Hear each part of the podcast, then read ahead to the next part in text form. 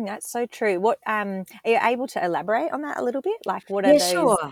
changes? Yeah, let's let's talk about let's say we've got our limbic system, which is uh, the emotional side of our brain, and we've got that prefrontal cortex, which is the logical side of our brain, and that's like a committee of management that manages our emotions a bit. It's the brake Yeah. system.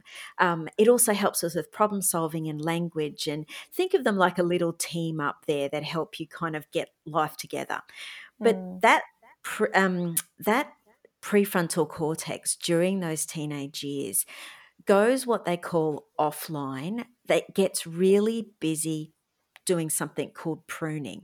And pruning is mm, when the neurons that or the connections that aren't being used withers away and the ones that are being used a lot get strengthened. So think of it like a wardrobe, mm, right? You've collected all your mm. clothes for 13 years, even the clothes from when you're a toddler, and it's stuffed in this brain of yours, which is like the wardrobe. There's lots of neurons and lots of connections, and it's all too much.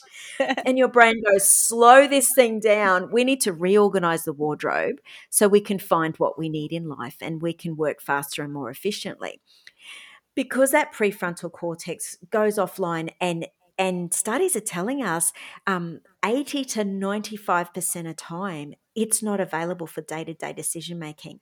So what actually happens is a um, what actually happens is that limbic system about 85% of the time is in charge of those day-to-day decision makings and it's not having a lot of that brake system. And I know for me, the teenage years were like riding a Ferrari down the highway at 150 kilometers an hour Yeah. without a brake system. And that's exactly what it's like.